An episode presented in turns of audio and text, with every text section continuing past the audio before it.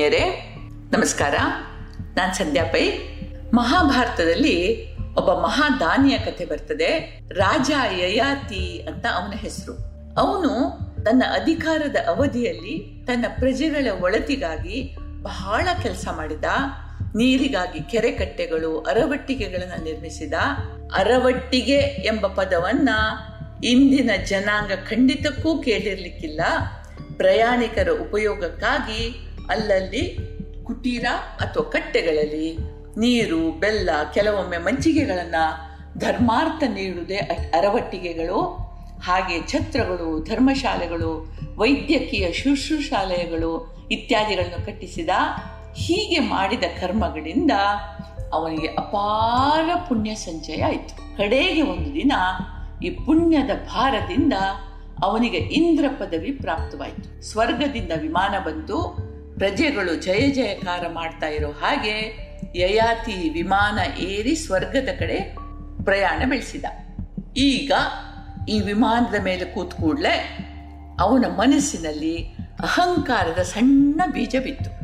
ಆಹಾ, ನನ್ನಂತ ರಾಜ ಹಿಂದೆಂದು ಹುಟ್ಟಿರ್ಲಿಕ್ಕಿಲ್ಲ, ಮುಂದೆಯೂ ಬಹುಶಃ ಹುಟ್ಟಿ ಬರಲಿಕ್ಕಿಲ್ಲ, ನಾನು ಮಾಡಿದ ಯಾಗ ಯಜ್ಞಗಳೇನು ಜನಹಿತ ಕಾರ್ಯಗಳೇನು, ಈಗ ಸ್ವತಃ ಇಂದ್ರನೇ ತನ್ನ ವಿಮಾನವನ್ನು ನನ್ನ ಕಳಿಸಿದಾನೆ ಅಂದರೆ, ನನ್ನ ಖ್ಯಾತಿ ಅಲ್ಲಿವರೆಗೆ ತಲುಪಿದೆ ಅಂದಾಯ್ತು ಅಂತ ಹೇಳಿ ಅಂದ್ಕೊಳ್ತಾ, ಮೀಸೆ ಹುರಿ ಮಾಡ್ತಾ, ಬೀಗಿದ ಸ್ವರ್ಗದ್ವಾರದಲ್ಲಿ ಸ್ವತಃ ಇಂದ್ರನೇ ಇವನನ್ನು ಸ್ವಾಗತಿಸ್ಲಿಕ್ಕೆ ನಿಂತಿದ್ದ ಯಯಾತಿಯ ಕೈ ಹಿಡಿದು ಸಭಾಭವನ ಕರ್ಕೊಂಡು ಹೋದ, ನಡೆದು ಹೋಗುತ್ತಿದ್ದ ದಾರಿಯುದ್ದಕ್ಕೂ ರೇಷ್ಮೆಯ ಕಂಬಳಿ ಹಾಸಿತ್ತು.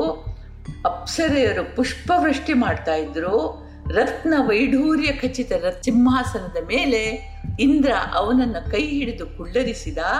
ಇದು ಇಂದ್ರನ ಸಿಂಹಾಸನವಾಗಿತ್ತು. ದೇವಕನ್ಯೆಯರು ತಂಪಾದ ಸೋಮರಸ ನೀಡಿ ಸತ್ಕರಿಸಿದ್ರು. ಪಾದಗಳನ್ನ ನೀರಿನಿಂದ ತೊಳೆದು ಗಂಧಲೇಪನ ಮಾಡಿದ್ರು. ಗಂಧರ್ವ ಕನ್ಯೆಯರು ಅಪ್ಸರೆಯರು ನೃತ್ಯ ಮಾಡಿದ್ರು, ಸಂಗೀತ ವಾದ್ಯ ನುಡಿಸಿದ್ರು.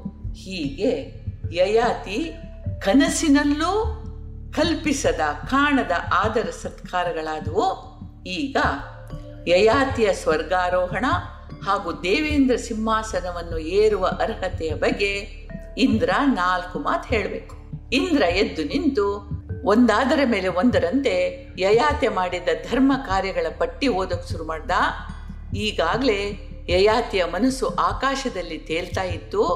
ತನ್ನ ಬಗ್ಗೆ ಚಿಗುರೊಡೆದಿದ್ದ ಮೆಚ್ಚುಗೆ ಹೆಮ್ಮೆಯಾಗಿ ಈಗ ಪೂರ್ಣ ಅಹಂಕಾರಕ್ಕೆ ತಿರುಗ್ತು. ಇಂದ್ರ ಒಂದೊಂದೇ ಧರ್ಮ ಕಾರ್ಯದ ವಿವರಣೆ ಹೇಳ್ತಾ ಇರೋ ಹಾಗೆ ಈ ಅಹಂಕಾರ ಉಪ್ತಾ ಉಪ್ತಾ ಉಪ್ತಾ ಹೋಯ್ತು. ಪಟ್ಟಿ ಓದಿ ಮುಗಿಸುವಷ್ಟರಲ್ಲಿ ಅದು ಎಲ್ಲ ಮೇರೆ ಮೀರಿ ಬೆಳೆದಿತ್ತು. ಸರಿ, ಇಂದ್ರನ ಓದುವಿಕೆ ಮುಗಿತು, ಪಟ್ಟಿ ಮುಗಿತು, ಕೈ ಮುಗಿತಾ ಇರುವಂತೆ ಅವನು ಮೆಟ್ಟಲುಗಳನ್ನೇರಿ ಬಂದು ಯಯಾತಿಯ ಕೈ ಹಿಡಿದು, ರಾಜನ್, ನಿನ್ನ ಸ್ವರ್ಗದ ಸಮಯ ಮುಗಿಯಿತು ಈಗ ಮರಳಿ ಭೂಮಿಗೆ ಹೋಗುವ ಸಮಯ ಸನ್ನಿಹಿತವಾಗಿದೆ ಅಂತಂದ. ಯಯಾತಿಗೆ ಒಂದ್ ಕಡೆ ಆಶ್ಚರ್ಯ, ಇನ್ನೊಂದ್ ಕಡೆ ಭಯ. ಅದು ಹೇಗೆ, ಒಂದು ಜೀವಮಾನ ಪೂರ್ತಿ ಜನಸೇವೆ ಮಾಡಿದೆ ಅಷ್ಟು ಪುಣ್ಯ ಒಂದೆರಡು ಗಂಟೆಗಳಲ್ಲಿ ಮುಗಿದೋಯ್ತಾ ಅಂತಂದ. ಇಂದ್ರ ನತ್ತ ಇದು ನಿನ್ನ ಕ್ರಿಯಮಾಣ ಕರ್ಮದಲ್ಲಿ ಸೇರ್ತದೆ. ಮೊತ್ತ ಮೊದಲನೆಯದಾಗಿ ಇದೆಲ್ಲ ರಾಜನಾಗಿ ನಿನ್ನ ಕರ್ತವ್ಯವೇ ಆಗಿತ್ತು. ರಾಜಕುಮಾರನಾಗಿ ನಿನಗೆ ಈ ಜನ್ಮ ಬಂದದ್ದೇ ಈ ಕಾರಣದಿಂದ. ಪ್ರಜಾಹಿತ ರಾಜನ ಕರ್ತವ್ಯ, ಅದನ್ನು ನೀನು ಸಮರ್ಥವಾಗಿ ನಿರ್ವಹಿಸಿದೆ. ಇದರಲ್ಲೂ ಒಂದು ಸಣ್ಣ ಸ್ವಾರ್ಥ ಮತ್ತು ಅಹಂಕಾರ ಇತ್ತು. ಇದರಿಂದ ಪುಣ್ಯ ಪ್ರಭಾವ ಕಡಿಮೆ ಇತ್ತು ಅನಂತರ ಸ್ವರ್ಗಕ್ಕೆ ಅರ್ಹ ಅಂತಾದ ಕೂಡಲೇ ಅಹಂಕಾರ ಮತ್ತೆ ಬೆಳೀತು. ಈಗ ಈ ಸ್ವರ್ಗ, ಸಿಂಹಾಸನ, ಅಪ್ಸರೆಯರ ನರ್ತನ ಗಾಯನ, ದೇವಕನ್ಯರ ಆದರ ಸತ್ಕಾರ ಇತ್ಯಾದಿ ಇತ್ಯಾದಿ ಅನುಭವದಿಂದ ನಿಮ್ಮ ಕ್ರಿಯಮಾಣ ಕರ್ಮ ಶೇಷ ಪೂರ್ತಿ ಖಾಲಿ ಆಯಿತು.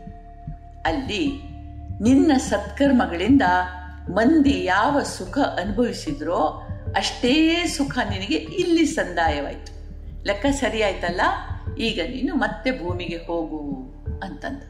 ಪಾಪ ಪುಣ್ಯಗಳ ಕಲ್ಪನೆ ವಿಚಿತ್ರ ಅನಿಸುತ್ತದೆ. ಆದರೆ ಬದುಕನ್ನ ಸೂಕ್ಷ್ಮವಾಗಿ ಗಮನಿಸಿ ನೋಡಿದ್ದೆ ಆದರೆ ಈ ಕ್ರಿಯೆ ಪ್ರತಿಕ್ರಿಯೆಗಳ ಪ್ರಪಂಚ ತೆರೆದುಕೊಳ್ತದೆ. ಬೆಳಗಿನಿಂದ ರಾತ್ರಿಯವರೆಗೆ ಶುದ್ಧ ಮನಸ್ಸಿನಿಂದ ನಮ್ಮ ಕರ್ತವ್ಯಗಳನ್ನು ಮಾಡಿದ್ದೆ ಆದರೆ ಅಂದು ರಾತ್ರಿ ಚಿಂತಾರಹಿತ, ಆತಂಕರಹಿತ ನಿದ್ದೆ ನಮ್ಮದಾಗ್ತದೆ.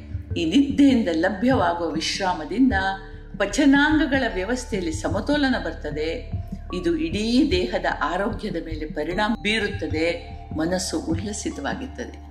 ಹೀಗೆ ಬದುಕಿನಲ್ಲಿ ಸಂತೋಷ ತುಂಬಿದಾಗ ತೃಪ್ತಿ ಸಿಗ್ತದಲ್ಲ? ಸುಖಮಯ ಬದುಕಿಗಿಷ್ಟು ಸಾಕು. ಸ್ವರ್ಗ ನರಕಗಳು ವಾಸ್ತವವೋ ಕಲ್ಪನೆಯೋ ನಮಗಂತೂ ಗೊತ್ತಿಲ್ಲ. ಹೇಳಿದ್ದನ್ನು ನಾವು ಕೇಳಿದವಷ್ಟೇ. ಆದರೆ ನಾವು ಇರುವ ಕಡೆಯೇ ಸ್ವರ್ಗ ನರಕಗಳನ್ನು ಸೃಷ್ಟಿಸಿಕೊಳ್ಳುವ ಆಯ್ಕೆ ನಮಗಿದೆ ಅನ್ನೋದಂತೂ ಸತ್ಯ. ಒಂದಿಷ್ಟು ಅರಿವು, ಅರಿವನ್ನು ಕಾರ್ಯರೂಪಕ್ಕೆ ತರುವ ಕ್ರಿಯಾಶಕ್ತಿ ಇದ್ದರೆ ಸಾಕು. ಇಲ್ಲಿಯೇ ನಾವು ಸ್ವರ್ಗ ಸೃಷ್ಟಿಸಿಕೊಳ್ಬಹುದು. ಏನಂತೀರಿ? ಹೌದಾ ಅಲ್ವಾ? ನಮಗೆಲ್ರಿಗೂ ಸ್ವರ್ಗ ಸೃಷ್ಟಿಸುವ ಇಚ್ಛೆ ಮತ್ತು ಕ್ರಿಯಾಶಕ್ತಿ. ದೇವರು ಅನುಗ್ರಹಿಸಲಿ, ಧಾರಿಸ್ತೇನೆ. ನಮಗೆಲ್ರಿಗೂ ಒಳ್ಳೆಯದಾಗಲಿ ಜೈ ಹಿಂದ್.